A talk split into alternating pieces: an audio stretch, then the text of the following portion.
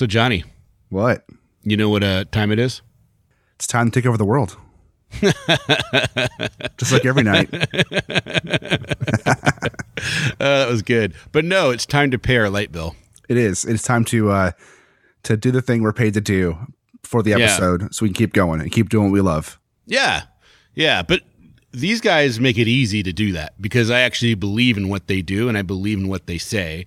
So it makes it much, much easier to have them be a sponsor for us, which is really cool. And that's with Edmonds Realty. They're a local family owned business for over 30 years. It's a long time. It's It is a long time. Yeah. Yeah. And they serve the entire Puget Sound region. And, and really, they'll do all of Washington state. So, not just the Puget Sound. And, you know, they're honest people, which is hard to find in real estate. It is, Like, truly honest. They'll be like straight shooting with you, which is awesome. Yeah, I just went through. I just went through selling a house, you know, as you know, last year, and the I, I'm the the first person we went through, man, it was it was tough. It was real Yeah. tough. Like I wish I would have known about Edmonds Realty back then, and we would have gone with somebody we you know that was recommended and honest, and could have helped us, you know, go through that process of selling a house. that's a that's a huge headache.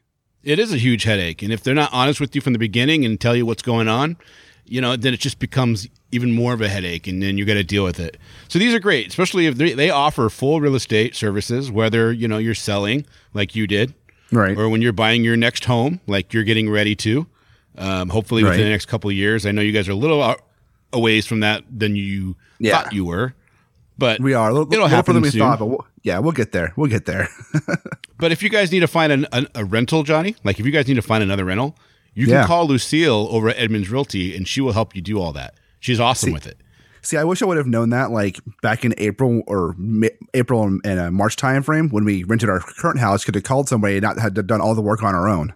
Yeah, yeah, yeah. No, she's she's That'd great. She's nice. helped. We're actually thinking about looking for a new place to rent. We haven't really made a hundred percent decision, but she is actively looking and sending us stuff all the time, which That's is awesome. awesome. Almost every other day, I'm getting uh, listings in my price range. That's great. Yeah, and she knows what we're looking for, what we want, what we don't want, and she takes everything into consideration. And Lucille, she totally gets what it takes to actually rent a home, and she's she's amazing. So if you need to have someone manage your rentals, like if you get to the point where you own a few houses, you know, as um, what do they call it, investment houses, and you need to rent those out, she's really good, and she's and she'll manage all that for you. That's really awesome. Take the take the headache out of owning extra homes. Yeah. So, you know, and plus don't forget, just like we talked last time, free rotor free notary. I almost said free rotary. Free rotary services like for your car. yeah, free rotary. You come in, you can use their phone. They got an old rotary phone. No. Free Notary. notary. Yeah. Yeah, free notary and you can use their fax machine if you need to for free. That's that's awesome. I mean, just th- small things, but extra because if you need if you need it and you don't know where to go, you can go there and get it done. That's right. So you can call them today at 425 921 2200, or you can email them if you prefer that at office at edmondsrealty.net. And Edmonds Realty is spelled E D M O N D S R E A L T Y dot net. And you can go check out their website. And the website's really cool because you can actually search your area for rentals and homes for sale. That's great. That makes it easier for you. Yeah, yeah, it does. But if you yeah, if, if you're in if you're in the market, you know, hit them up. They're the, they're the ones to go to in Washington State or Western Washington at least. That's right. That's right. All right. Well, let's get the show on the road. Let's do this. Hit that music. This is Spoiler Country, a podcast about comics, movies, whatever. But mostly comics. Enjoy, enjoy, enjoy. Previously on Spoiler Country. What's funny is I actually met John. He was one for my Craigslist ad, like in 2007. Yeah, I was looking for people to collaborate with. I had YTCO going looking for a for couple men? years. Yeah, men looking for men. Casual Yep, yep. encounters. all the way. Casual encounters. You know, no names. All right. We are live recording using Source Connect. It's a whole new world, gentlemen. Whole new world. Is it is it a is it a good world though? No, it's Well, black. we're here. Dark. All right. No, it's good because we're together.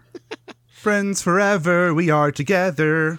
Wonder Twin powers activate. Form of friendship. Things you say when you have children.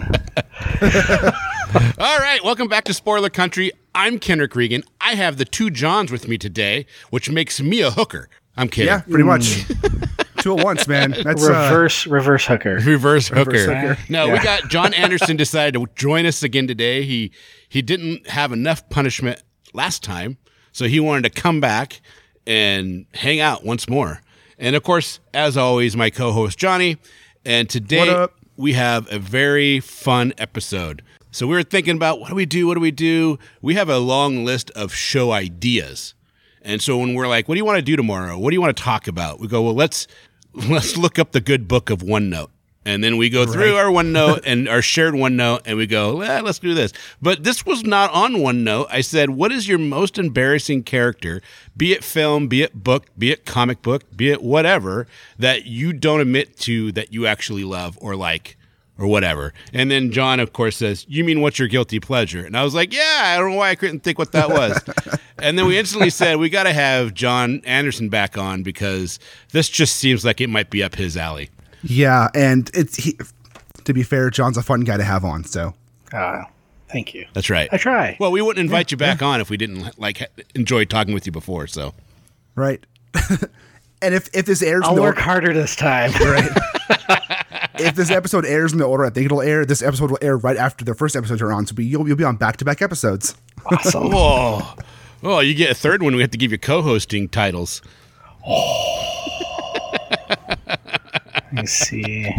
See how that works? Pros, cons, pros, cons. Uh, what do I do?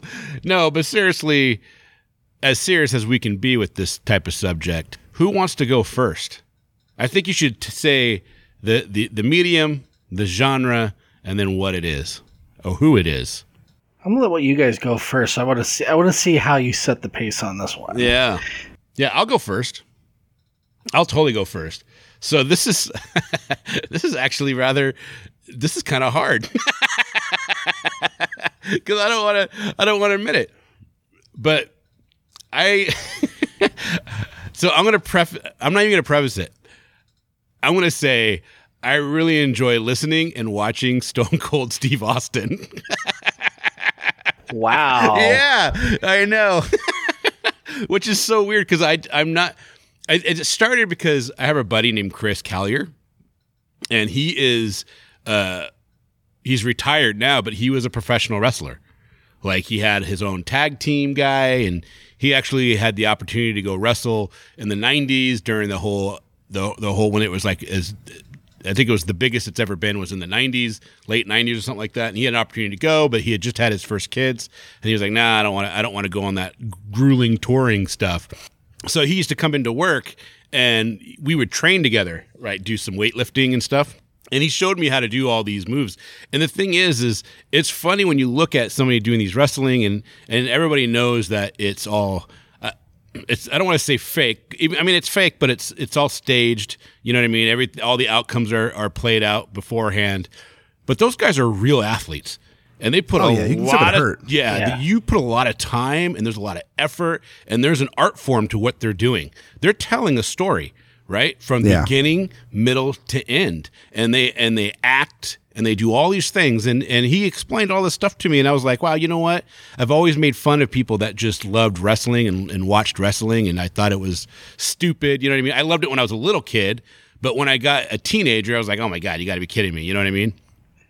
But Yes. but he was like telling me all this stuff and i was like i never i had never talked to somebody that had performed you know and so you get a different aspect you get a different taste of what they go through and what what it is and it's it's pretty incredible and so he introduced me to stone cold steve austin not like literally not like you know he introduced me to the character Here's my buddy. yeah, yeah, nothing like that. That would have been amazing. But it was just like he was just I don't know, he's very charismatic and he's fun to watch and it's just I don't know, it's it's funny. I mean, I don't go and watch wrestling now.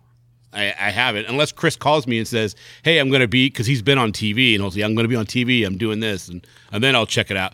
But other than that, I don't. But on YouTube, yeah, I definitely check him out, and not not on like his wrestling stuff, but all the stuff that he does now, because he does his own podcast, which is really fun, and he does uh, a lot of media stuff, and I don't know, he just seems like a cool guy, and I like him on the movies that he's been on, even though he, all his movies now are all like totally D-rated. You know what I mean?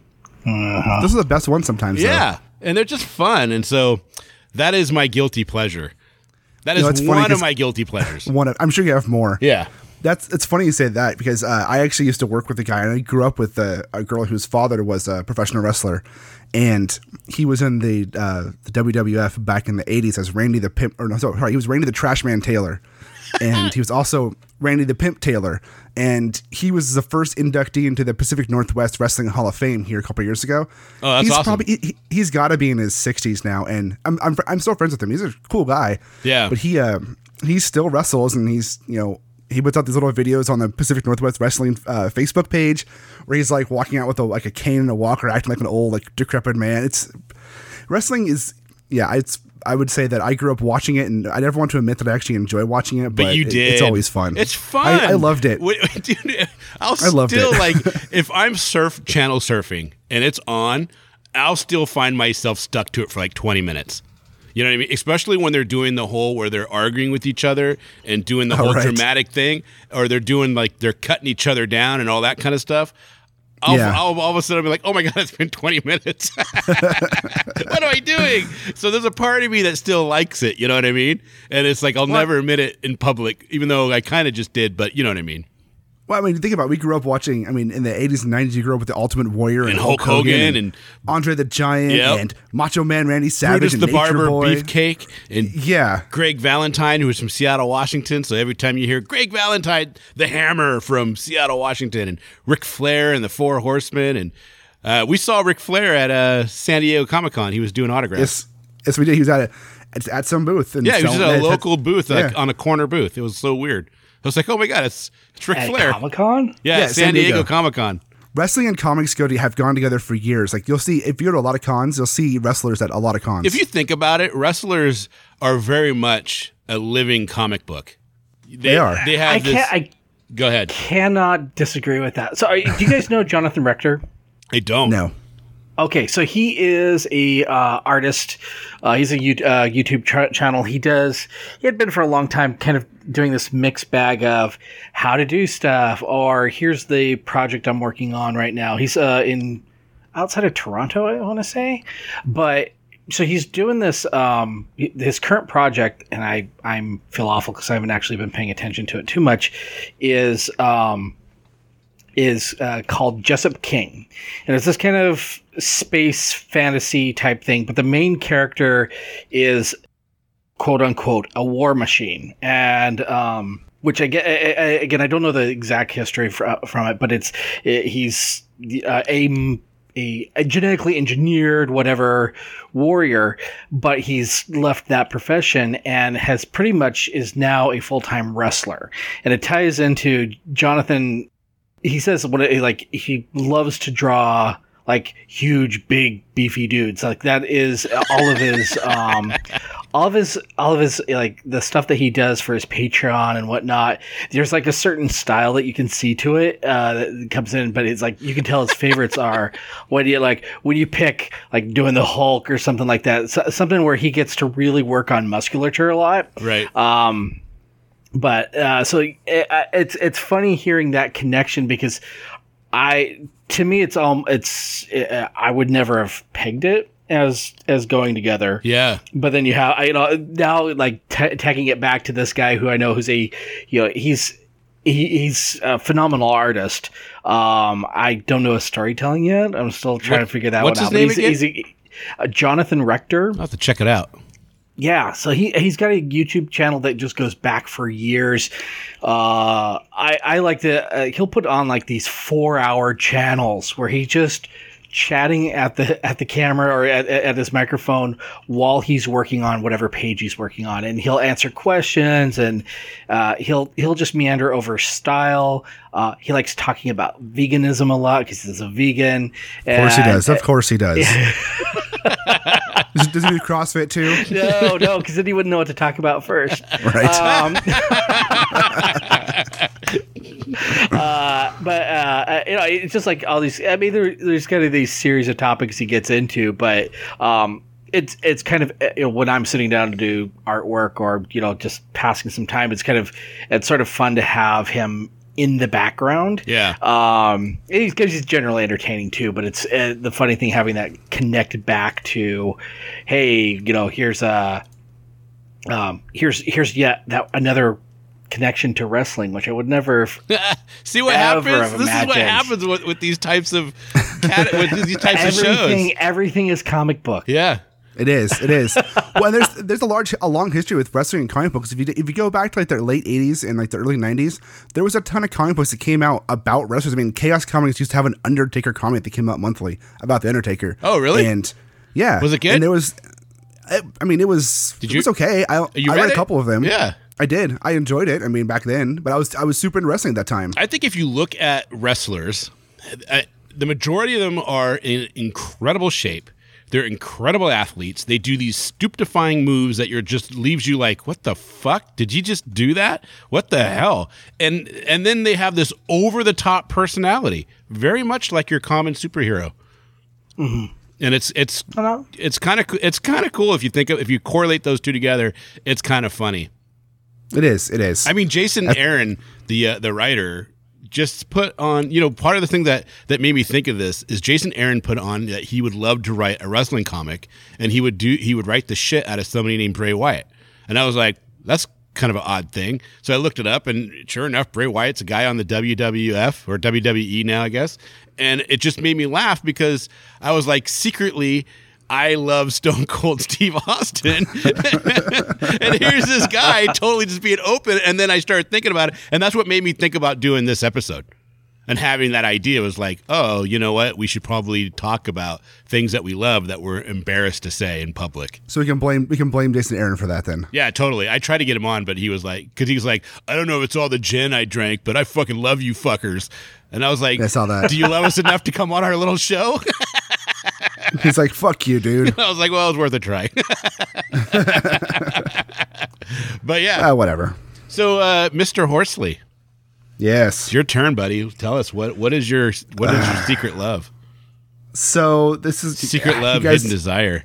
You're gonna make fun of me for this, but it's whatever. Let's just add it to Is the it My. Little Pony, man? Come on, you're a Brony, aren't you? No, I'm not a brony, but I do like the My Little Pony comic books. they're funny as shit. the the comic Yeah. books. Yeah, they're really I good. have the comic books. I got I got them for Ella, and I bought them for Yeah, my niece. Have you read them? No. they're good. Are they they're really? really good? Yeah, they're well done. Oh, nice. Uh, they're they're funny. They're clever. They're they're. I mean, I hate the fact that there's this whole brony thing out there. So if you say you like My Little Pony in any way, oh, you're a brony. But like if you watch like the newer cartoon, it's the newer cartoon's done by the guys who did, who did Dexter's Laboratory. Uh, well, Oh, okay. dude, I, I Right. have to watch it because Ella's four, and so when she's Yeah. like, "I want to watch My Little Pony," that's all we watch is My Little And Pony not- and it's not Equestria bad. Girls. Yeah, My Little Pony's not bad, and the comic books are better than the show because the comic books go. I don't know. It's they're they're just fun. I read them, I would read them to Tegan and say them like I I go through and I'm like I actually enjoy this. What the hell? Well, they're all So- positive, so I mean, it's Right, you well- know, and to to be fair, I mean, growing up, like I used to watch. My sister and I would. My sister was uh, six years older than me, and we would watch cartoons together. But it would be like she would watch He Man with me, and then I would watch My Little Pony and Care Bears with her. So she would watch He Man and GI Joe, Transformers. We'd trade off on shows. So I got to pick a show, she got to pick a show, but we had to watch them together. That way, we weren't watching them alone. But secretly, both of us liked watching all the shows, so it wasn't like none of us actually suffered because I liked watching My Little Pony and she liked watching He Man. So it all worked out. man, I loved He Man, so it's all good. Dude, I love the shit out of He Man. I watched that show all the time. I had the shirt, I had all the toys, I had Castle Grayskull, I had Skull Mountain, I had like I had every He Man toy, I had all the Skeletors. Uh, so okay, but He Man and My Little Pony is not what you were going to admit to. So I feel like you're deflecting. No, My Little Pony was my first one I was going to bring up. To be, Oh, to was be it really? honest. yeah, it really was. oh, You said the first one though. Well, I think we have to have more than one for this to be a full episode. Oh, I don't yeah, know. yeah. You can get some. You can get some good. So you good love my, who's your favorite? Is is it? See, I'm gonna I'm gonna show my my my my knowledge of My Little Ponies. Is it is it Twilight Sparkle? Is it No, Rainbow no, Dash? no, no. It's Rainbow Dash. That that's Ella's favorite. Everything has to be blue right now because she loves Rainbow Dash. Rainbow Dash is awesome, and I like the um, I like the the cowboy one too. I like Twilight Sparkle. You like Twilight Sparkle? yeah, because she's all magic. It's it's it's more fun. And Rainbow Dash is like full of herself, too full of herself. Drives me nuts. Yeah, I also like I also like Applejack too because she's funny. She makes me laugh. And she's super strong. Yeah, she is. I, I know. It's just it's just it's just fun, and Ella doesn't people are gonna like make fun of me for it. I don't care. No, So- Rarity- nobody likes Rarity. Uh, I'm looking at I'm looking at just a Google on on Rainbow Dash. Is it just me, or is that not a Powerpuff Girl in a horsesuit? oh no, it is. It 100 percent is. But Oh, Rainbow okay. Dash has been around since the '80s. yeah, forever. Yeah, she's been well I, mean, I before the remember Powerpuff I Girls. probably saw a few episodes when I was in my tweens. I think was you know probably somewhere around there, but um, No, it's, it's Yeah, the newer it did show. The newer hold shows are way attention. better. Yeah, well, the the way they've been drawing the My Little Ponies all look like Powerpuff Girls, which is smart, right? They changed the whole way that they do all the art. I mean, just to make it more accessible. You know, did, Can't- yeah, and if you, John, if you watch the newer show, like the newest show, it's you'll you'll laugh at him. I think you'll actually enjoy him. the girl, Okay. well, the girl that that changed the whole thing and did start doing that friendship is magic. Um, she's not doing the show anymore. Now you're saying this to people that did Dexter's Laboratory, but she's the one that that once she took over and revamped all of that the whole franchise and that's when it, everything took off and that's when the BronyCon came out and all the bronies is, is all from this one girl well, let's look her up she's actually very talented unusual depth in this cartoon. I suspect. yeah yeah i guess you would say yeah lauren faust Lauren Faust, she's the one who brought it back. yeah she's she's the uh, she's the one that really took it over her and megan mccarthy they're the ones that really put it over the top and and revamped the whole thing of what it is today but lauren faust is is the main person Nice. Yeah. Well, she did a damn good job because I openly like that show and I like um, the cartoon and everything. oh well dude i mean that put hasbro back on the map comparatively with Yeah. little kids And the comics are, I mean, the comics are, there's like four different comic series going on. and Who's doing it? Is it really, really IDW? well. I think so, yeah. the king of license co- of licensed material idw isn't that all they do Right. like them and boom and uh who's the other one Uh, IDW, boom. Uh, no, IDW has, has some original content too. Like they did 30 Days a Night and stuff. Did they do 30 days a night i thought that was dark horse No, that was IDW. Oh, that's that's the way to go, right? We go from My Little Pony to Thirty Days of Night. That's a good series, man. I like that series. Ben came out. Templeton, Templeton's amazing. yeah, Temple Steve Smith. Niles and Ben Temple, Ben Templesmith and Steve Niles did that one Yeah, yeah. Steve Niles. Why does that sound familiar? Um, because he wrote a bunch of really good stuff back in the early, early 2000s. Let's see here. Let's see what the rabbit hole has to say. He wrote 30 Days a Night. He wrote the X Files. We're talking about Thirty Oh, Days a Night. He's still stuck on My Little Ponies. No, no, I'm, I'm, I'm on Steve Niles now. Oh. Um, 28, 28 days later, uh, oh, Spawn. I wait a minute. No, wait a minute. No, these are just connection. These are just. Like, he wrote some Army it Duck and took me to it took me to Amazon. Oh, he wrote Criminal Macabre. He wrote a bunch. He wrote a bunch of stuff.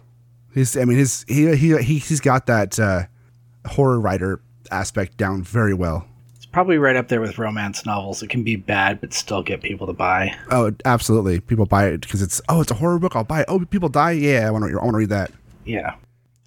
I bet you Stefan Frank knows Lauren Faust, dude, because she was an animator on The Iron Giant.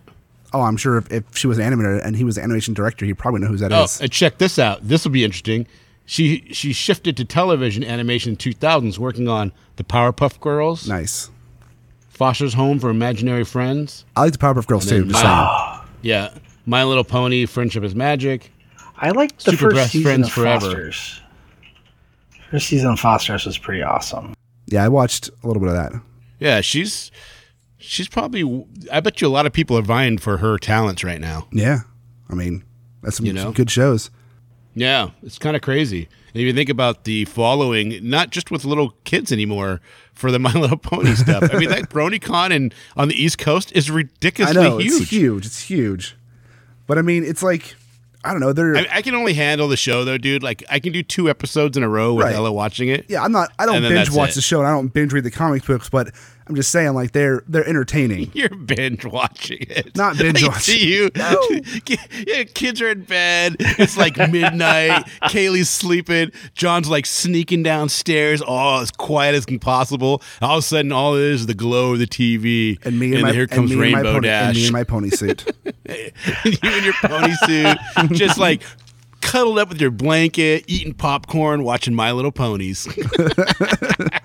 How did you know I do that every Friday night? Uh, that's hilarious. That's how I fall asleep. Right? I can't sleep if I don't watch my ponies, man. I can't sleep. if I don't watch my ponies. Oh, Mr.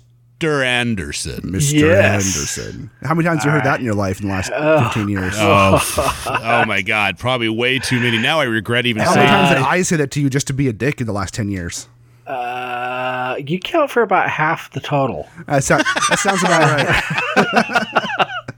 About half. you Yeah, It's about, it's, I mean, I find something you don't like, I, I just keep going with it. Yeah, yeah. Like, What's what? What's your guilty pleasure? what is my guilty pleasure? Well, okay, so my the thing is, I, I it was it's a guilty pleasure to me, not so much that it should be anymore, but uh, because when I got introduced to it at that time, it was oh, that, it was just you did not admit to it this in public.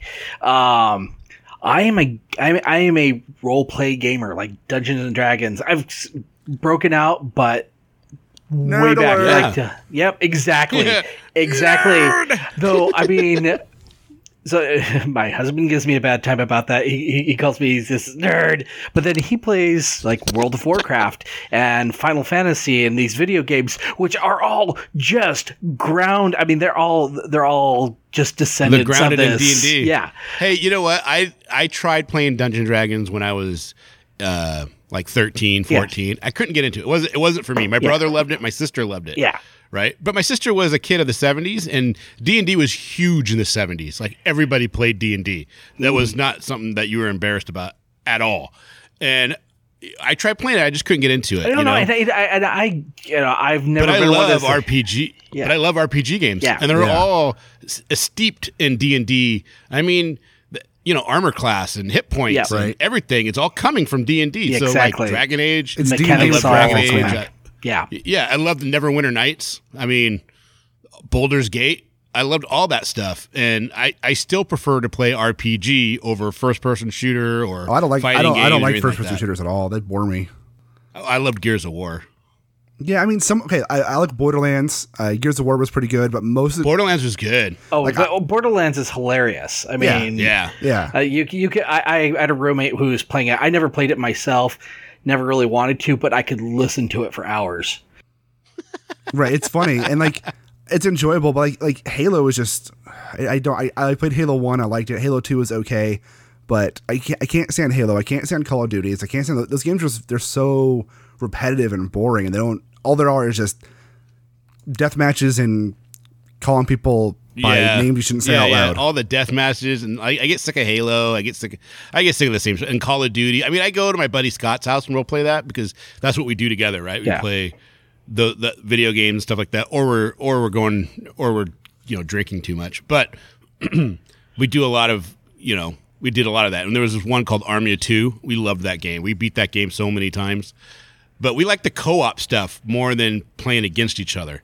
So if you have a co-op, then we're playing the crap out of it. Yeah. If you don't have a co-op, then we're like, nah, it's just kind of boring. Because I like the teamwork aspect mean, of it. too. Testing your friendship.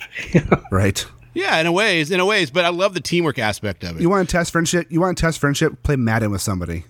Uh, Madden's kind of Madden can be fun. So John, when did you play D and D? uh, so I, I I originally got into it in high school. Like I just got into high school. Um, met. When did you graduate high school? What's that? What- When uh, did you graduate high school? uh, what 92. years were you in high school? I was uh, from eighty nine to ninety two. okay. So, but the uh, the funny thing is, it's like uh, I like probably all of us. I enjoyed cartoons growing up, and I had I long before I knew there was a game, there was there was the TV, the cartoon. Well, I mean, the game had been out Yeah. for long, but before I ever knew about it, there was the cartoon, Dungeons which and Dragons. it was so awful when I So rewatched cheesy. it. But I loved it. I loved it as a kid, and we had um, my parents had I love the cartoon. had they'd had built a house in this new neighborhood. I kind of connected with some of the uh, uh, with one of the guys who was in the neighborhood, and I had a I had a sleepover like Friday night. Got up Saturday morning, and I'm like, hey, let's watch cartoons. I bet Dungeons and Dragons is on anytime now. And he's he gets just a little freaked out. He's like, We're, we can't watch that here. And I, eh, it's a little bit later that his mom comes down. And I, what I had not really grasped was just how religious a lot of people are were. Yeah. And and she's like, we, we don't watch that. His cousin plays the game, and I like. In that moment, I'm like, wait, what? There's a game. My- my- I, can, I can play this, and uh, What? What? What? yeah, What, what, what? yeah. And so, like two years, like two years later, um, you know, I get into high school. I meet this kid who's from had just moved up to the area from from Northern California, and he'd been playing for a long time. And I got into it, and um, I mean, it's kind of this evolution. Like we had, you know, uh, you have teenage boys basically just trying to you know boost their boost their ego. Um, we played for a couple of years. We'd have massive fights, go apart, come back together, and then at some point in time in my you know by my twenties, I'd moved out of the area and I was done. Yeah. Then in my like mid to late twenties, I met a guy through some sort of activity and and found out that he and his roommates had started up a game and shit okay you know slap in the forearm pull up the vein let's do this again nice analogy there. yeah and i and i i I joined and but the in many ways the dynamic had completely changed. The the the guy who was running it had had basically a fantasy version of um, Eugene, Oregon, and he'd built an entire Interesting. storyline out of this you know this region not that far from us, and you know conveniently where he and a bunch of them had gone to school, had gone to college, like the first part, of, like their first pass in college, and he introduced. He's a um, he was a poli sci major. He's a yeah, he's got his doctorate now, and like you you could actually find him on uh, I think it's Guns and Lawyers or something like that. It's one of the law blogs. Law uh, Guns laws- and lawyers. uh, Interesting. Yeah, something like that. I'll, I I can find it. He's got he he's a regular contributor.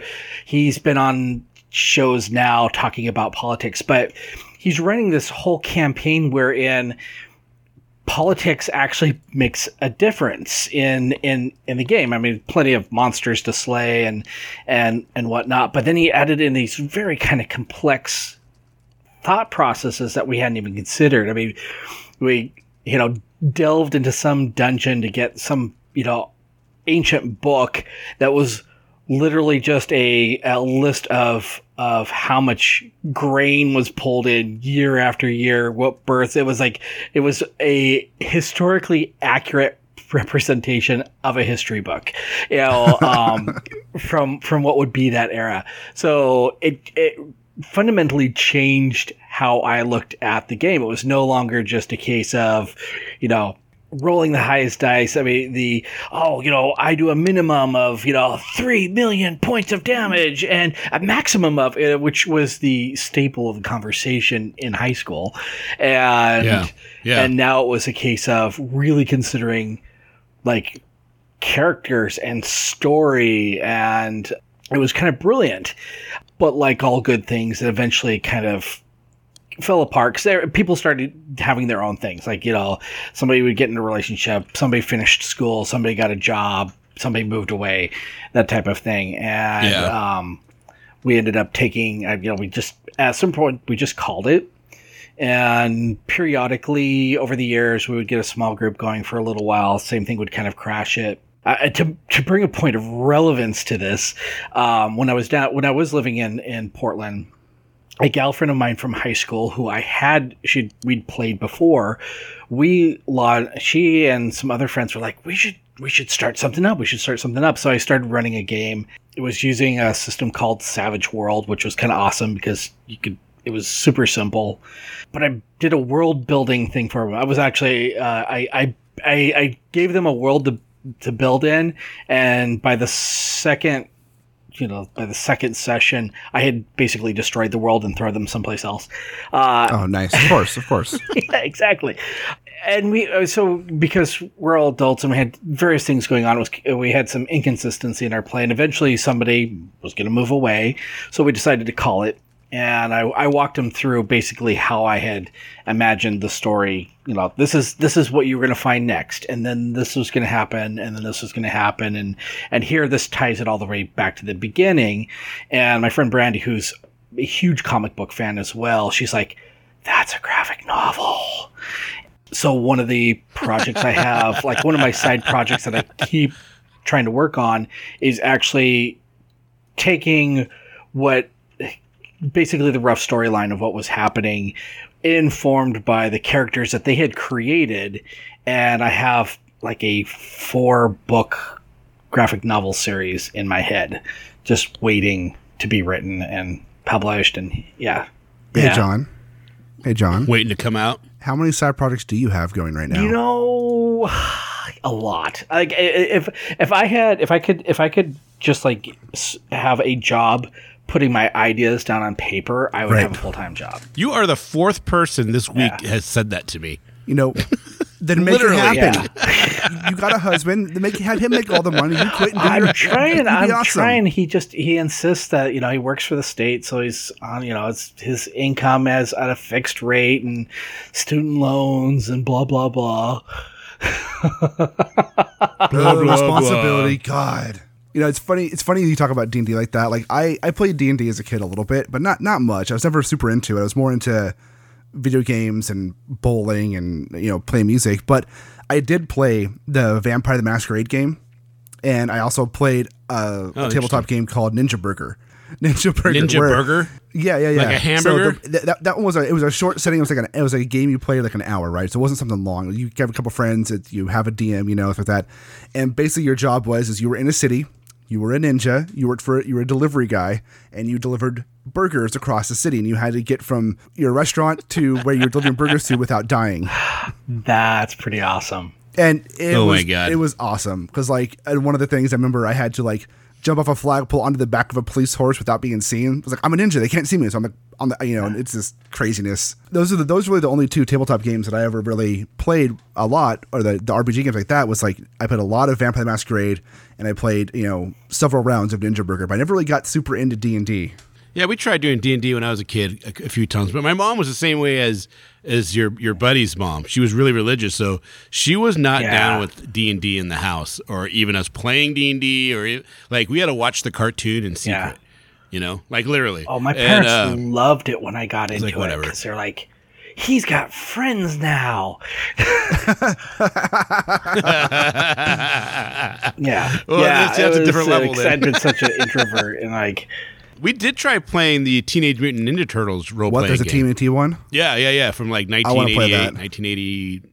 Yeah, I want to play that. yeah, yeah. It's got love rule books and everything. Yeah, yeah. We tried playing that one, me and my buddies, but we weren't smart enough to actually figure out the rules. Yeah. You know. Well, you're smarter now, right?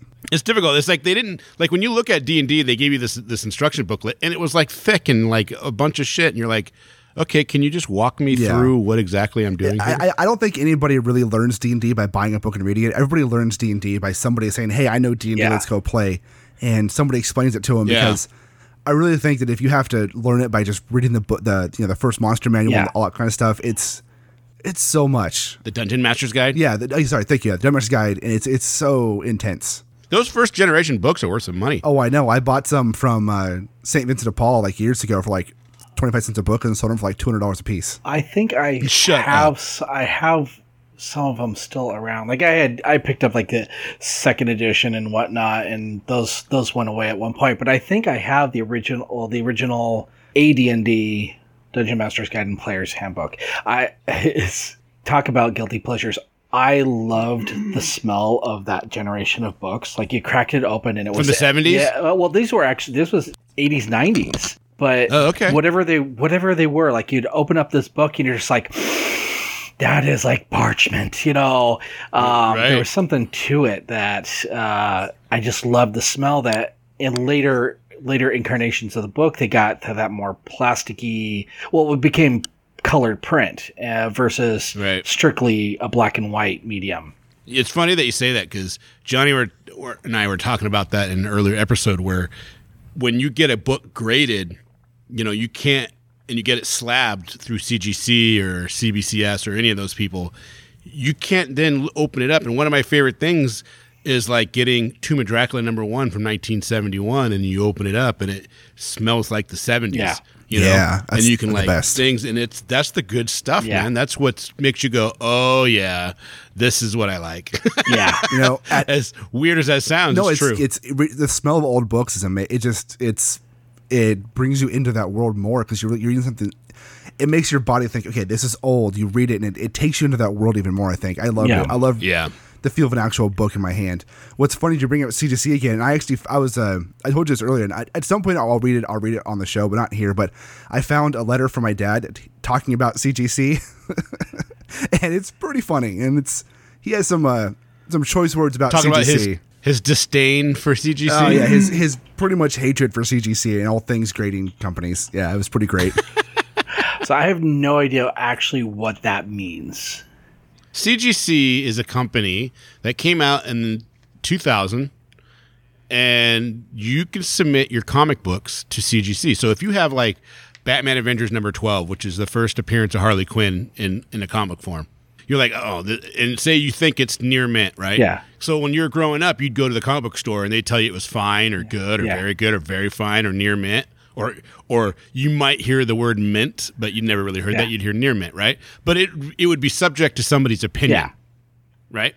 Okay, now you can send your books away to CGC or CBCS or PGX. These are companies, right? Yeah. right?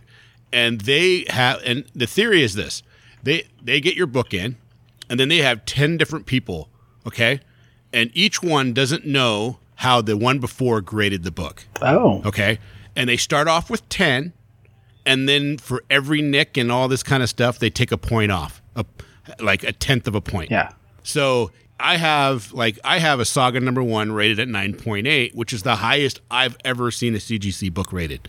Okay, and what they do is that one person starts, and then they grade it, and then the, the next person, the next person, they do ten of them, and then they take the average of that, and that's your grade. And then they slab it. They put it in a plastic like fortified container mm-hmm. that you can't take it out. And if you break the seal, Yeah.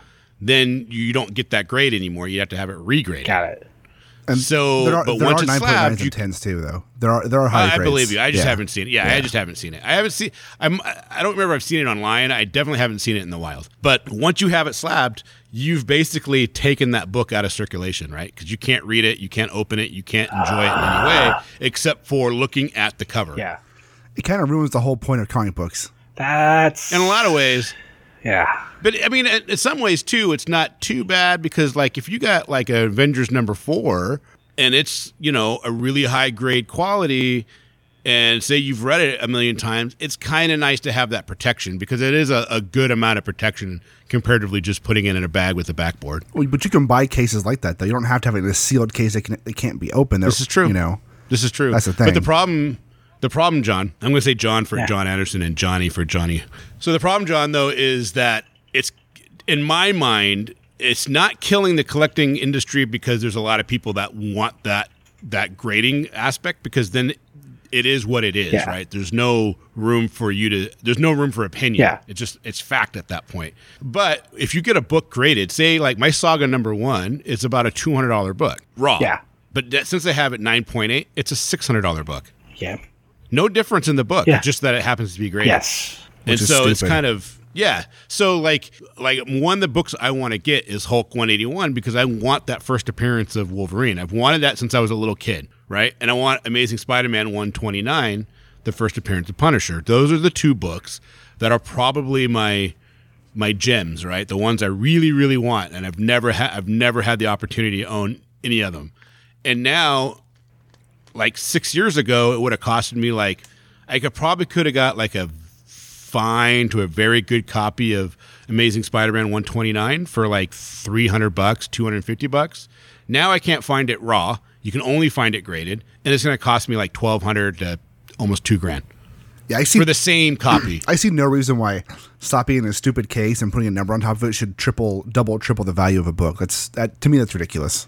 I can, but here's here's the other thing, John. What they do is, and this is why that price goes up. And John and I kind of have a Johnny and I had kind of a little bit difference of opinion. He kind of swayed me. Well, he did sway me quite a bit because he talked about the difference of the grade and the difference of paper quality and all that kind of stuff. But if you have a book that is considered rare or a that's worth a certain amount of money, they take like up to 1% of the total value and charge that back to you uh-huh. For the grading. which is stupid. Instead of just giving you a flat fee for grading it. So if you give them like the newest edition of Wolverine right now, right? It'll cost you about 45 bucks to get it graded. But if you t- had Hulk 181, it's going to cost so the, and you get a 9.0, Yeah. you're going to pay 700 bucks just to get that thing graded. It sounds like they've created an industry which out of an industry just to make themselves money. Oh, Yep. it's brilliant. And if I can go back in time, like 1992, and I could come up with and I could come up with that business model, I would have done it too. Because that's because it's brilliant. I mean, it, I just think the way that they're they're performing it and the way they're doing it is shitty. Yeah. Well, I mean, so this is where in where I I I've, I have never quite connected with comics as on uh, on the idea of col- of collecting, and it's as everything to do with the fact of managing stuff, which is just uh, it, it's really hard for me. Like I want to be able if I if I have it, I want to be able to use it. Uh, Nick Right. Nick accuses me of being Right. overly practical in every sort of way. like if it does, if it doesn't have a practical uh, uh, a practical application, it doesn't belong in my life. Uh, but you know, it's not quite that bad. It's but pretty. like, look at it, but I can't use yeah, it. Well, I mean, it's like it, well, the entire idea of so this this comic, and you know, just for argument's sake, it is brilliant artwork, the best storyline ever. It's in a glass case that you can't touch, and therefore. The inherent value of having the comic in the first place, of the, of being able of telling a story through a visual medium, is lost. It's gone. In in many ways, like the while there's a monetary value uh, associated with it, the intrinsic value of it has just gone to zero. Yeah, and and, it, and the only person that's actually getting any accolades for it is the cover artist at Yeah. that point. Which is you know which is fine and well placed but like as we talked about last time when you start getting into variant art if you it, it, it that that piece of artwork may still have nothing to do with what's on on the inside of it so what's it what's what's it doing on top of a bunch of other paper when it could just be the piece of art just be the cover itself Yeah, exactly. Exactly. And you can buy just covers. Yeah. There, there there's a market for that Yeah. where you can get like an action comics number one and it's just the cover. You're still gonna spend like five grand. yeah But it's out there. uh, you're gonna spend a lot more than five grand for an action one cover, but yeah, yeah Well, I'm just throwing it out there. But yeah, you know, it's kind of crazy. it is. You know, people uh, people you can even buy scans of comic book covers and they'll scan it, Mm-hmm. print it and send it to you. Yeah. I mean, you might as well just grab it off the internet. Well, there's people on eBay. You, you can buy like a, a, a quote unquote reprint of like say Batman Adventures 12, the first Harley Quinn. What they'll do is they'll have a, a generic comic inside, and they'll like professionally print out a new cover and put it on there, and they'll say, "Oh, this is just for." This is just for you know fun purposes. It's not a you know it's, it's not an authorized reprint. And you can people just print them out and make them, and people buy those for like fifty dollars a piece, which I think is ridiculous. If people just printing off a cover, Yeah. slapping it on some other book to make it look like a comic book, and then selling it. Yeah, yeah, and you got to watch it on eBay too. You, you got to really look at what you're buying because sometimes it'll be like, oh, it's whatever comic book you want to get, but then you f- realize it's just like a copy of the cover. Well, the worst one is in the 70s and 80s, uh, DC put out uh, large format reprints of Action 1, Superman 1, Wonder Woman 1, Detective 27, Batman 1, uh, Flash 1, and a couple other ones of the Golden Age, like classic ones. And they're large 13 by 19 comic books that were exact reprints of the actual Golden Age comic book. And they they're don't see say The reprint magazine sized. yeah, but they don't see a reprint anywhere. They don't say that the copyright date says 1938, 1939 on them. There's the exact reprints. The only difference Really? is, yeah, the only difference is, is they have a famous first edition's extra cover around them. So if you pull that cover off, people will take a picture of them, put them on eBay, and say, and they won't put like, you know, copyright date says 1939. They won't put the size of the book. So and they'll take the picture with it. It looks like it's the actual comic book. So they'll sell them. And I've seen Superman one famous first edition sell for you know five, six, seven thousand dollars because someone thinks it's a real one. Oh no! Yeah, no. And and the, the worst part is is the the seller did, did not lie in the description at all Yep. because they put up what it was. theft. It's technically it's it's not theft though. If it's more unfortunate. The problem is is if the, if anybody ever asks them what's the size of the book and they don't tell them or they say oh I don't know, then it becomes theft by de- it becomes theft by deception, which is illegal. Right. But if they put it up there and they put, you know, this is an Action Comics number one, copyright date 1938.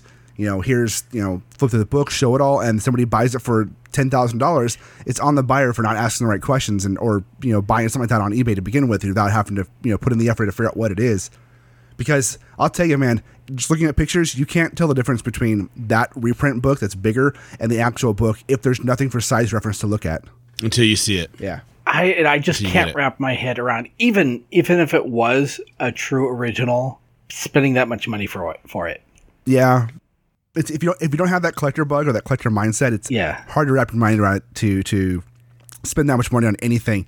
Like I, as you everybody knows, I had a huge collector bug. I've had it for my whole life. Where I want to collect things, I want to buy things, and at one point where I had you know hundreds of boxes of comic books, and I, you know, growing older with kids and a family and a job and doing this and all stuff, I've got to the point where it's like, okay, I need to scale down what I have, get to where you know keep you know keep the best, junk the rest, or sell the rest. You know, and I do still collect some things. I collect comic books that have meaning to me.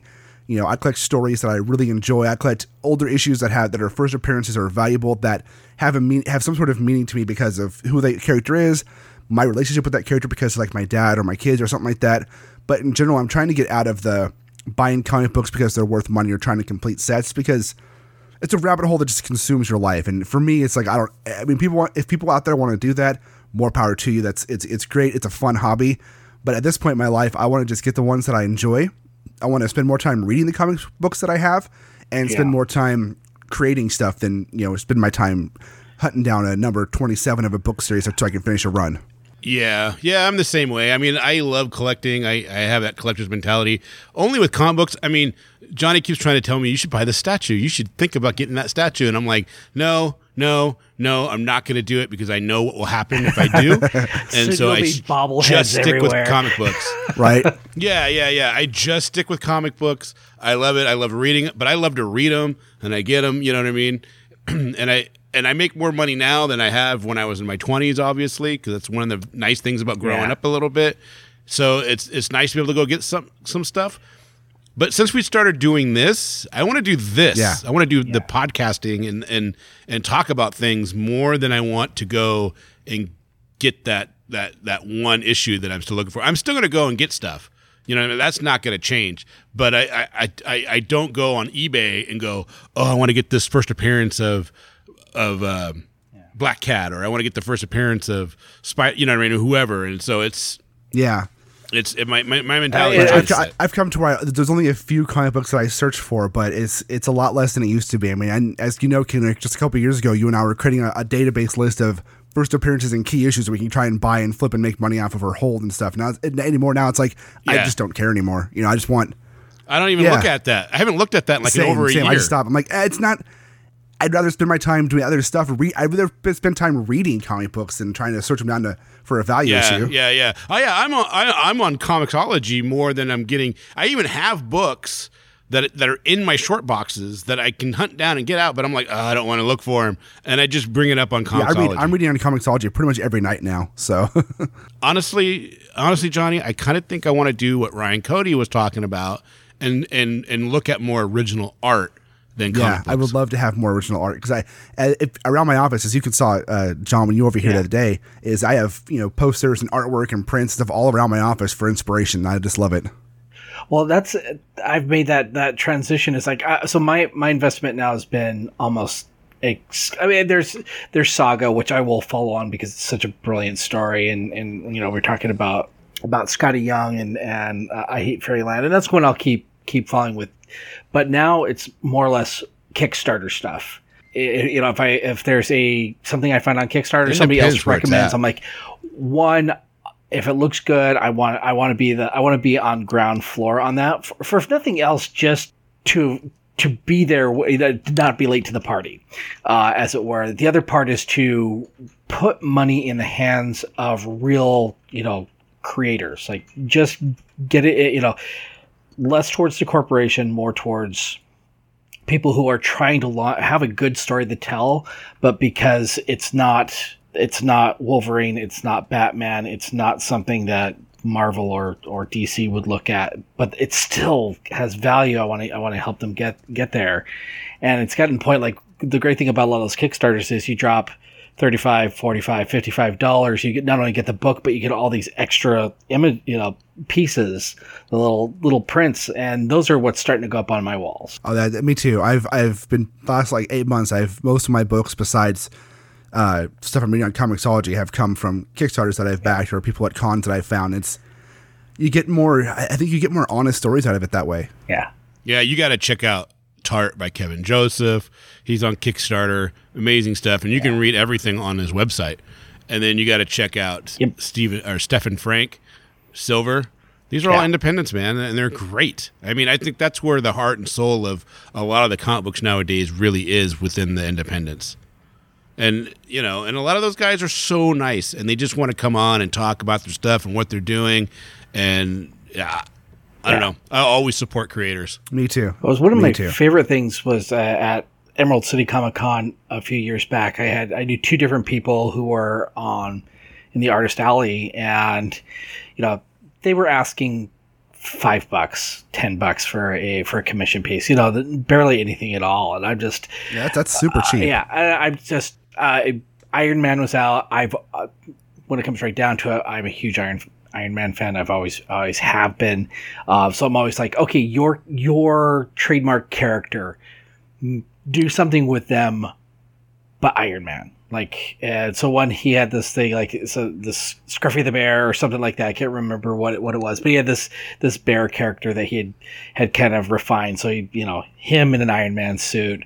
Another buddy of mine had been doing a comic series about supermodel spies, and so he did his, you know, one of the supermodels holding up an Iron Man mask in front of her face, saying, "I don't think this is my style," uh, but you know, it's you know, That's cool. That's really cool. It's still cool though. It sounds cool. um, yeah, give, give them a chance to to to make a little bit of money off of what they're loving to do. Encourage them to keep doing it. I- I got my Iron Man number one signed by Stan Lee last Nice. year. Yeah, that was kind of cool. cool. I thought I was going to be cool all one. Have Iron Man number one signed by Stan Nope. Lee, and I go into Emerald City Comic Con. I get there. I swear to God, John, there was like a fucking million other people with Iron Man number one waiting Well, it's un- and I was like, God damn it! it's unfortunate. and here it is. Go ahead. It- well, here it is. I told my buddy Keith that went with me. He he doesn't collect comic books, but he really wanted to get Stan Lee's signature because I was getting it. So he was like, "I want to get it," and he goes, "What do I should get?" So I made him get uh, was it Astonishing Tales? Yeah. What's the, the what was it? The what's the guy's name? Demolisher. Deathlok. Deathlok. The first appearance of Deathlok. Nobody had it. Nobody was there with Deathlok, and I was like, God damn it! It's, I think it's on shelf 28. Which is so ego stroking at, at, at some Yeah. point. You know what I mean? Because it's like, why would I care? I just get the one that I wanted to Oh, get. 25. Because I'll never get rid Yeah. of that Iron Man. You know, but all I was like looking at when I was looking around was, oh, who else has what I'm? Oh, god damn it, you got it, you got Yeah. it. I swear to God, I was in line for an hour and a half, and there was five people around me that all had Iron Man number one. Right. It's it's un- I mean, it's cool, but it's also unfortunate that you know on, by the time Stan Lee passes, you know, hopefully in, a, in, a, in several years from now, that some of those old Silver Age books, uh, uh, the Marvel stuff, there's going to be more of them slabbed and signed than you know raw unsigned. Yeah. Yeah. So finding a Iron Man one that's not in a case and not signed by Stan Lee is going to be a lot rarer than one that's you know in a CGC case and signed. oh, you shut your mouth. You shut your mouth. Oh, you know it's true. it's already true. Shutty. So okay, so we kind of went off on a very long tangent. No, we didn't. and, and did not talk about what this episode was supposed to be, except for we did our first round. Let's do the second and last round. Let's do two rounds, and we'll call it good. And and Uh, we're already an hour in. Can we do two more another round? yeah, we can do one more round. It won't take that long. All right. I got to think up, of Kenric? something else. That Are was you about okay my with that? guiltiest pleasure right there. Go for it, Kenric. Dungeons and Dragons is your guiltiest pleasure. Yeah, I don't. I don't. I I, mean, that's don't have a lot of investment in guilt. I'm just. Jo- Jo- Johnny admitted to being My Little Ponies. No, I'll, I'll, I'll work on something. I'm. I'm. I'm. A, I'm a thinking. okay, here I'm gonna do mine. Mine's this is pretty bad. When I was 11, I really liked to watch She-Ra. Who didn't? Hey, there's nothing wrong with Really? She-Ra. Nobody else around. Nothing wrong with Uh, yeah, yeah, yeah. No one else was around. I didn't have. I mean, I had older sisters, but they're much older than me, so they were not into watching cartoons like that. You know. She Princess, But Princess I of totally Power. liked. Oh yeah, She-Ra, She-Ra. Did you ever watch the He-Man? for the honor of Grayskull. Did you watch the He-Man She-Ra Christmas special? I I don't know. I don't remember. I watched the He-Man She-Ra movie. That's what started the whole She-Ra uh, television show. Oh. But I did watch it for like the first year it was out, and I enjoyed it. Oh, yeah. I'm 11. You know what I mean? Which is like the worst time. I couldn't admit it to my friends because we were watching. You know, at the time we were watching GI Joe and Transformers, and Right. He-Man, and then and I was like, okay, no one's around. I I would literally look around, make sure nobody was watching, like my brother or anything, and I would turn on She-Ra, and I'd be like, "Yeah, She-Ra," because because to me it was He-Man, Yeah. but with a chick. Right. It's just, That's it's all the it same show. I mean, really. Yeah, it's so bad. I tried watching it. It's terrible uh, now. A couple It years really ago, is the animation's horrible. bad. The s- story's bad. Everything's bad. You know what was good back then though? Thundarr the Barbarian, and Oh, that's my still a God. good show. So there is, I think uh, it's on YouTube. Maybe Ookla, right? there is a whole. Um, there, there's like a documentary about that series and how they developed it and and why it ultimately didn't take off. Like it was it. It went from one channel to the Yeah. next. They used real horses for the sounds of the horses Yeah. galloping. They did there's a bunch of stuff. How is there not a movie of Thundarr the Barbarian? I, I- do not know. I just And and Because as ridiculous as He-Man sounds, Thundarr the Barbarian just, just sound Thundarr the Barbarian just sounds more ridiculous. fuck you, dude. Thundarr the Barbarian sounds God, fucking it was amazing. it was like the first of those post-apocalyptic. Like it was. Oh, it was Yeah. so good. It was so good. I I'm getting a boner just talking about it, man. I loved that that that Yeah. cartoon. Me and my brother used to get up on Saturday mornings, and that was the only. That was when D and D was on. We liked D and D, but we had to watch Thundarr the Barbarian. or Uh, you know, did, did you know it was created by Steve Gerber? I think I did know that.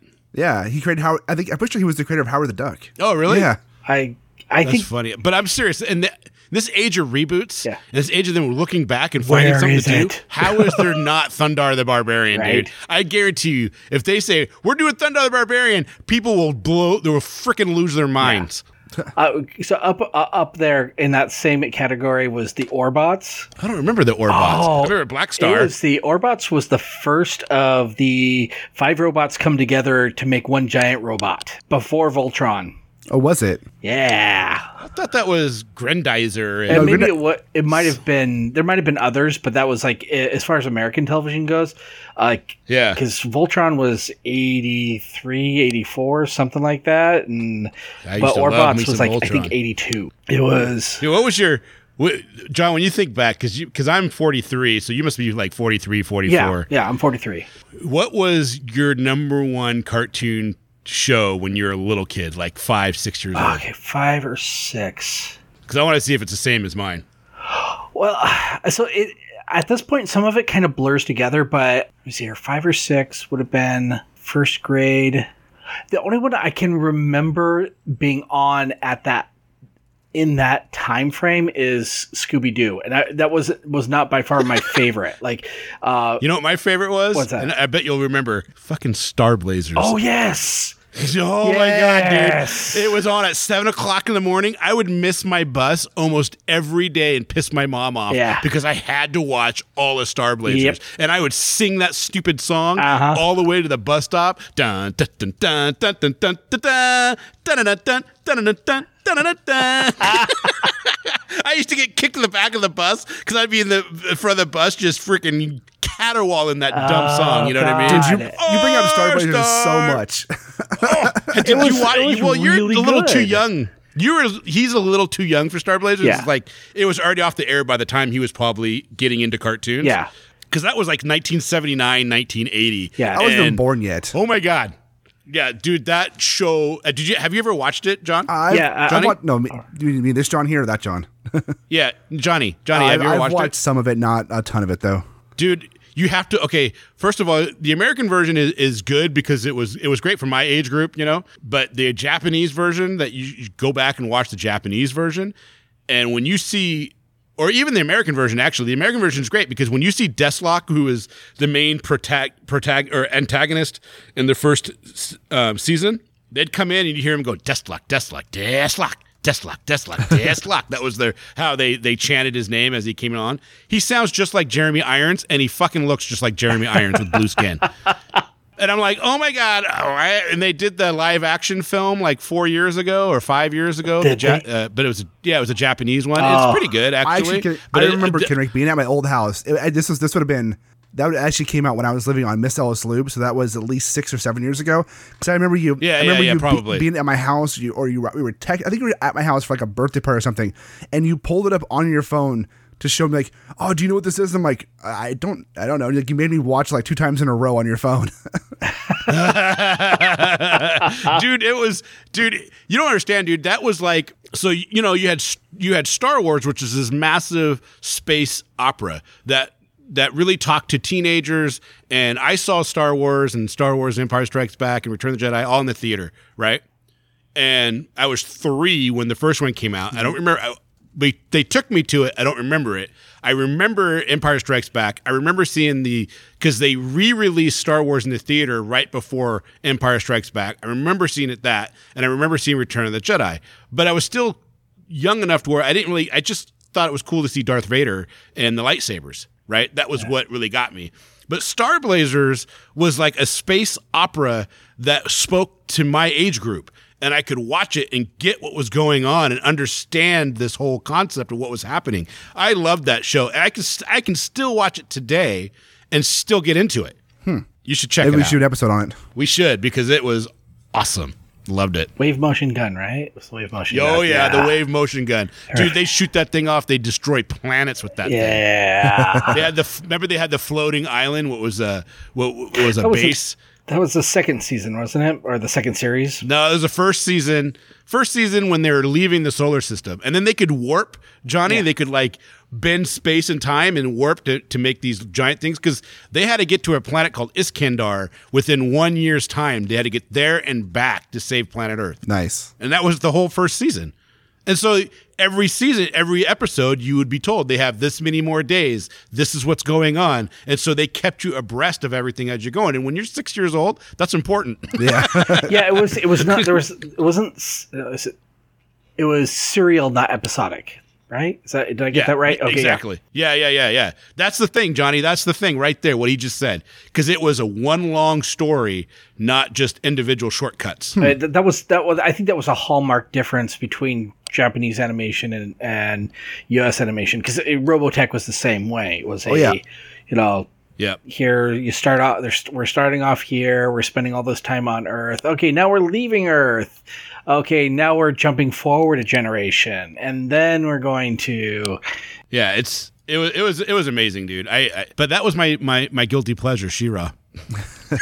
and then the Star Blazers talking about that. All right, so it's my turn to go for number two here. Yes, sir. So it actually kind of goes off with the same thing a little bit, and it's it was weird because when I was in school, I grew up. Uh, most of my adolescence was in the '90s, right? I mean, I was by the time the '80s were over, I was you know eight years old in 1980, you know 1990. So I grew up pretty much in the '90s. My kid in the '90s, and everybody at my school, it was a big thing. It, it's it's still kind of it's still good to push it too because I find myself secretly wanting to watch it now and and read you know read the comic books or even see the movie, but I you know it's whatever. But everybody in my school would always talk about how much they hated Power Rangers, right? Uh, nobody watched Power Rangers, but yet everybody at school knew what happened in Power Rangers the night before.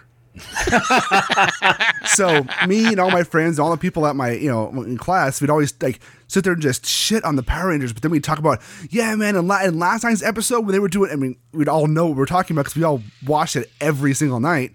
And you know, when the movie came out, the original movie came out, you know, I went to see it, you know, by myself with like my, my sister, I think, but didn't tell anybody. But then again, everybody at school had seen the movie, knew what it was about, but nobody admitted to liking it. and Uh, that's hilarious, yeah, dude. yeah. And even to this day, I'm like, yeah, Power Rangers is stupid, but I'm like, "Ah, I remember watching it. It was so much fun. I got a I got a funny I got a funny story about Power Rangers, dude. So Jesse, our my nephew, right, and uh, and Johnny's good friends with him. They actually live not too far away from each other. Yeah. But when Jesse was five, this would have been 1994, right? The height of the Power Rangers fame, right? My sister's friend was a martial arts guy, right? And so he rented the red power suit, the red Power Ranger suit. And came over to Jesse's f- fifth birthday party. And, you know, Jesse was a huge Power Ranger fan. And he shows up. Dude, Jesse got so scared of this guy, he climbed a tree and, w- and wouldn't come down. Oh, that's hilarious. Oh God, it was so funny. Somewhere there's pictures, and I think there's video somewhere Nice. of him being in the tree, not coming down until that guy left. That's funny. So what's funny is like about Power Rangers is like I had remembered when I was in school and we talked about Power Rangers. I had in the back of my mind I remembered watching another show when I was younger, a cartoon where it was very similar. Where they had you know the the mechs, whatever that changed changed into the giant robot, and it was Voltron. Yeah. But Yeah. I swore up and down for years that no, they made Power Rangers as a cartoon in the 80s and they remade it as a live action show in the 90s. And I don't like that. I want to watch the cartoon again, but I can never find anything about a cartoon Power Rangers from the ah. 80s. And it took until It was It was Voltron? Voltron. And I had, the, for some reason, I had like blanked out on Voltron for years. And it wasn't until like the dawn of the internet in high school when for some reason I was talking about the friend. I started looking it up and I found Voltron. I was like, oh, that's what it was. Because I remember, always remembered Billy was the green one. And it, yeah, you would have been watching repeats of Voltron by the time you know. Have Yeah. you seen the the Netflix remake of Voltron? I've seen parts I of it. tried. I tried watching awesome. it, but the like, uh, the the the characters, I, I like a couple of the characters just annoyed me too much. I heard it Yeah. got better. I, I I heard that the series got I liked better, it. but I, I I thought it was a lot of fun. I mean, the animation's great. Oh, yeah, and yeah, The okay. storyline's good, and so I enjoyed it. I mean, because it kind of brings me back. It's pretty nostalgic, so I kind of like that. So it's that brilliant thing that that Netflix has been doing though is that they've been taking these some of the like classic you know iconic pieces and then rebuilding them but not necessarily targeting the audience that watched them like, who of the of the age like they're not looking to retarget to 8 and 9 year olds it's really targeted to like the 30 to 50 crew who watched it when um you know originally um what was he Look- the look at Fuller House, yeah dude. Tafine watches the shit out of Fuller I like House. Fuller House. I watch my, my girls watch that show too. She loves that It's show. It's just ridiculous. She can't wait for new seasons. Yeah, I mean, Sa- Sandy was watching that yesterday before school. It's hilarious. It's like I mean, it's just I don't mean the show is hilarious. I mean it's hilarious that they're doing that. That's exactly what you're talking about, John. Is they're they're like targeting they're retargeting her because they knew she watched it back in 1991. And it's like, oh well, let's just bring this back and update it a little bit and retarget the people that watched it originally. did you guys watch castlevania Yeah, it was awesome. Okay, yeah yeah i mean i so i maybe played the game once you know Oh, I love those um uh, and uh, you know it's that, that simple like 16-bit side scroller type thing maybe 8 I love bit you know, side scrolling games. and Yeah. and they've made this super compelling storyline out of it and, and i'm just like Yeah, but you know who wrote that? Right? Was Garth Ennis. i don't know Oh, who that did he? Yeah, Garth Ennis is a a, a very well known comic book writer, and he's done a lot of, of very famous runs of characters.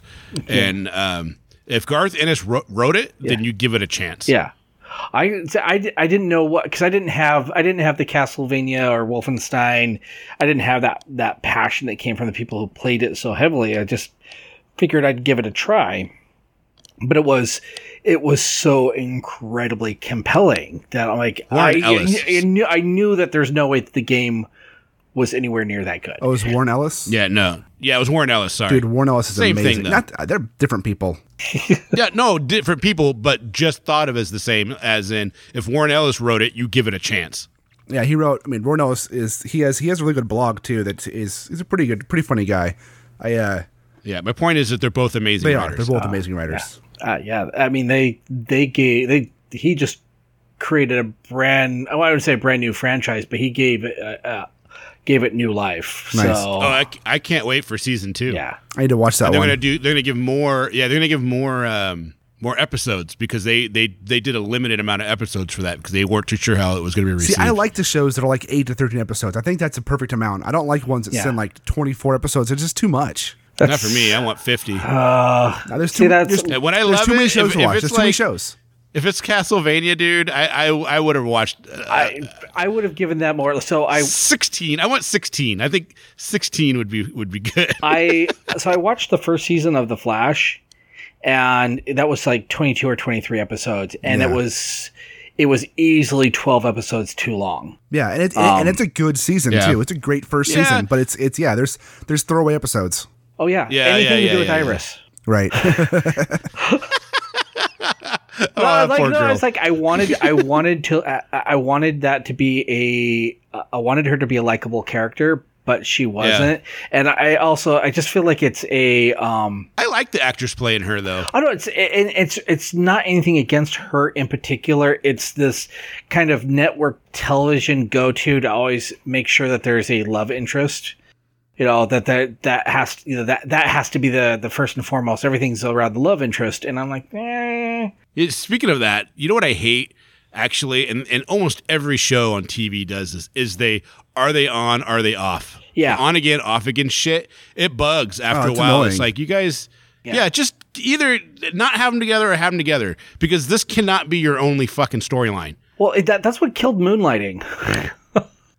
Yeah, oh, Cybill Shepherd and Bruce Willis. Yeah, I mean they were they were brilliant when it was I mean, when there was a, this a yeah. little bit first of two seasons, a little the a first little two chemistry, seasons were a little spark there, but um, you know, as soon as as soon as it became a you know, oh, you're you know dealing with with being married crap, I'm just like, yeah, really? Uh, okay, yeah, fine. it gets it's just you. Could, there's better writing. It's like um, I used I like True Blood.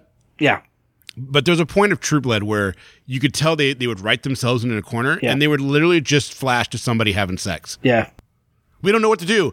Uh, Let's just cut to a scene of somebody having Show some sex. titties. And it was just like, yeah, it was just got like, what the? F- this doesn't. This isn't germane to what the conversation just was. Yeah. This makes no sense. Right. I, I got sick of it. I got to the sick where it, like I was like, okay, how many times am I going to see somebody's tits or somebody having sex on this episode? Right. And if it's more than tw- if it's more than one, I'm going to turn it off. Yeah, we watched two. Ken and I watched that show until like I think season four, maybe started at season five, but then we just stopped. It like, I mean, it's it was I couldn't good get into to there, season but four. I, that was after she came back from the fairy world, and like four years had passed or something like that. Was that oh, I don't, that I, did, I didn't. I didn't make it that far. I don't even. Oh, okay. Yeah, it was I half-heartedly I got to where when she went to the fairy world, but not when she came back. I don't think. Okay. Yeah, I got maybe Yeah. two episodes into that, and I'm like, what? And Right. I'll- I don't care anymore. Yeah, yeah, So so John, yeah. you are the last. I am the last. So this is really hard because I, honestly, I don't have much in the way of guilty pleasures. Like if I like it, I don't mind talking about it. Uh, so this is the closest I can get.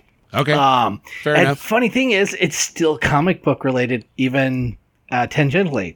Uh, the TV series uh, Riverdale, which is based on the Archie comic book. Well, loosely based on the uh, on the Archie comic book. I think it was all of maybe thirteen episodes.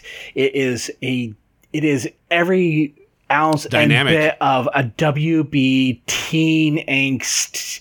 Uh, you know, people made a comparison between Twin Peaks and Dawson's Creek and but that's good though. Our, Riverdale's good and weird. It was. Uh, I think it was. It had that same sort of kind of overdone teen trope of like I'm more. Cl- I, I you know I I I, I am batshit crazy, but people will still like me and give me a chance. Yeah. I, I, I clearly these are teenagers because I would have thumped what's her name in the head. I, I, I liked Riverdale too. I got I like it. You know what they're doing next year, right? yeah. Yeah, yeah, I like they're doing next year? I like Jughead. Yeah. You guys hear what they're doing next year? No. No. They're introducing Sabrina, the teenage witch, Oh, I, into I did hear. I did hear about and that. And then they're going to spin her off into her own uh, creepy mystery TV show, not Good. not a comedy Melissa Joan Hart version of Sabrina. I Sabrina like the that version, but I'm glad they're doing something different. Yeah, no, no, but they're doing so. Yeah, that version was fine. I mean, it was. I mean, I was t- too old for it, but that version's fine. But now they're going to spin it off into this whole other thing where she's more of a supernatural detective kind of thing. That'll gonna, be- I think that'll be I will only watch it if they get Elvira on it. you know what? That's it. That, I loved Elvira, Mistress of the Dark, the movie. Did you ever see the movie? Yeah, oh, yeah. it was Oh. years ago, years and years Oh, ago. It was there's a point that where her uncle is wanting the ring, and she goes, "This ring," and she like she flashes her hand out, and it flies off and freaking goes right onto his finger. I laugh every time I see that. It is so funny. It's like, oh my god, it's so stupid. It's funny. so, uh, well, I mean, so that, that I would say that was that's kind of like I. I watched the entire series every, and I binged it too. Like I had some time. I think I had some time. You watched it all at once. I really like. I binged it over three days, and I'm like, Oh, Nice. this is stupid. Next, this is really, really stupid. Next, you know?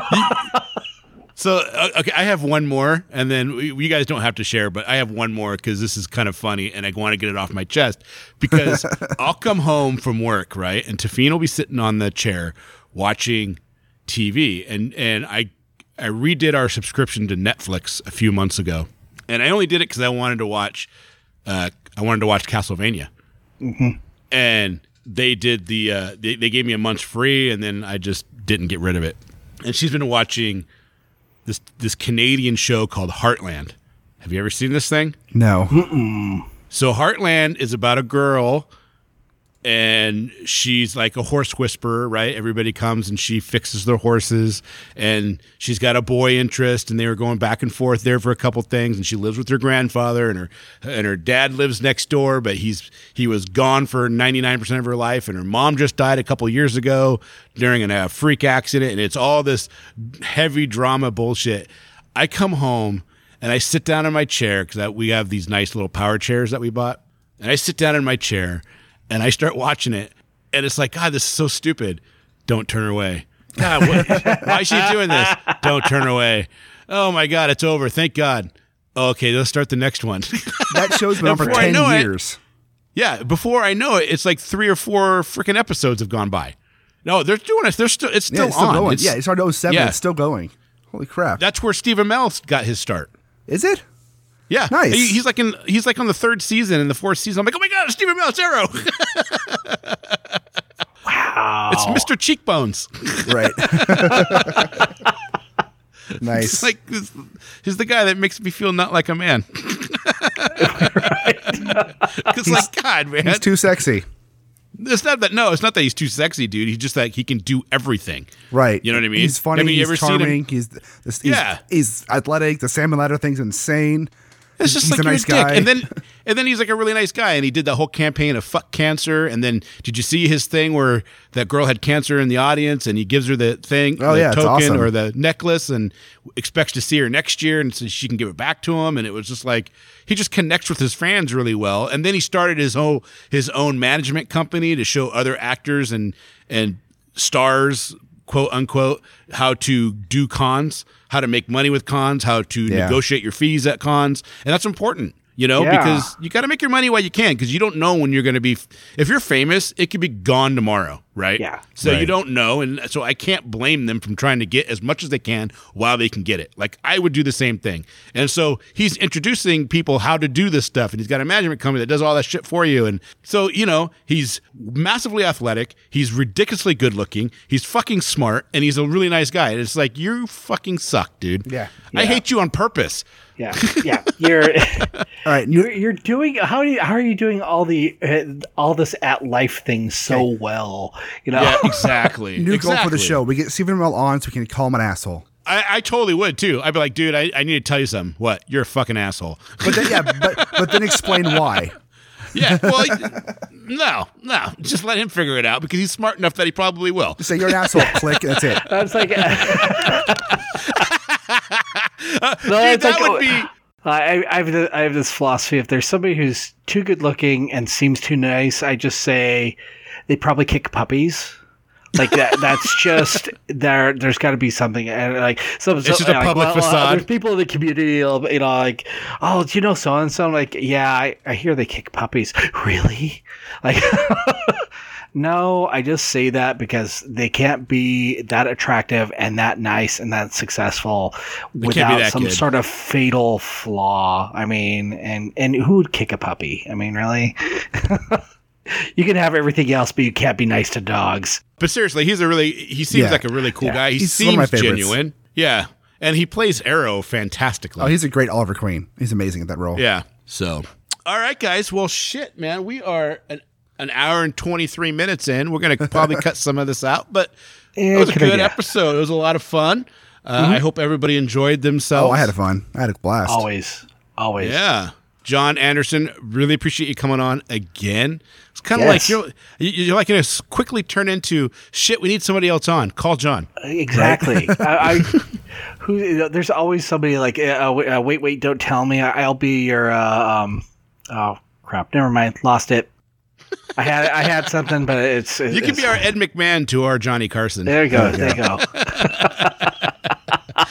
All right, guys, that is our show. Remember a few things. One, if you listen to us on iTunes, please, please, please review and give us five stars. That Yep. tremendously helps us get up in those power friends too. rankings. Yeah, and tell your friends too. No joke, that really helps us out. Two, you can listen to us on Google Play. You can look at listen to us on TuneIn. You can listen to us on SoundCloud. We, you can listen to us on our website, which is www.spoilercountrypod.com. Ross on Stitcher and everywhere else. Ever everywhere else has podcasts. We're probably there. Yep.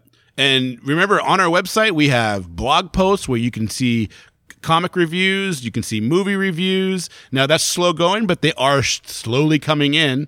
So if you check back and you can put comments on there and tell us what you think of our review, whether you agree, whether you don't agree, Yep. whether you're going to go read it, or whether you think that we're insane or whatever you want to say. We don't edit, so you're more than welcome to talk as much shit as you want. That's right. And Kenric just posted enough. one up last couple weeks ago about Conan the Barbarian. I just posted one today of uh, the the great image series called image series called Chew. And I got some more in the John works. Layman is a great writer, Oh, yeah, so it's- it's go- pretty check that out. Yeah, Pretty good, yeah. We did give away our Copperhead number one signed by Scott Godlewski. Uh, so if you missed out on that, don't worry. You have more contests coming with different stuff, and it's going to be an exciting year to come. John, we got anything else? No, I think that's good. I think we're good. All right. Thanks, guys. Peace. Peace.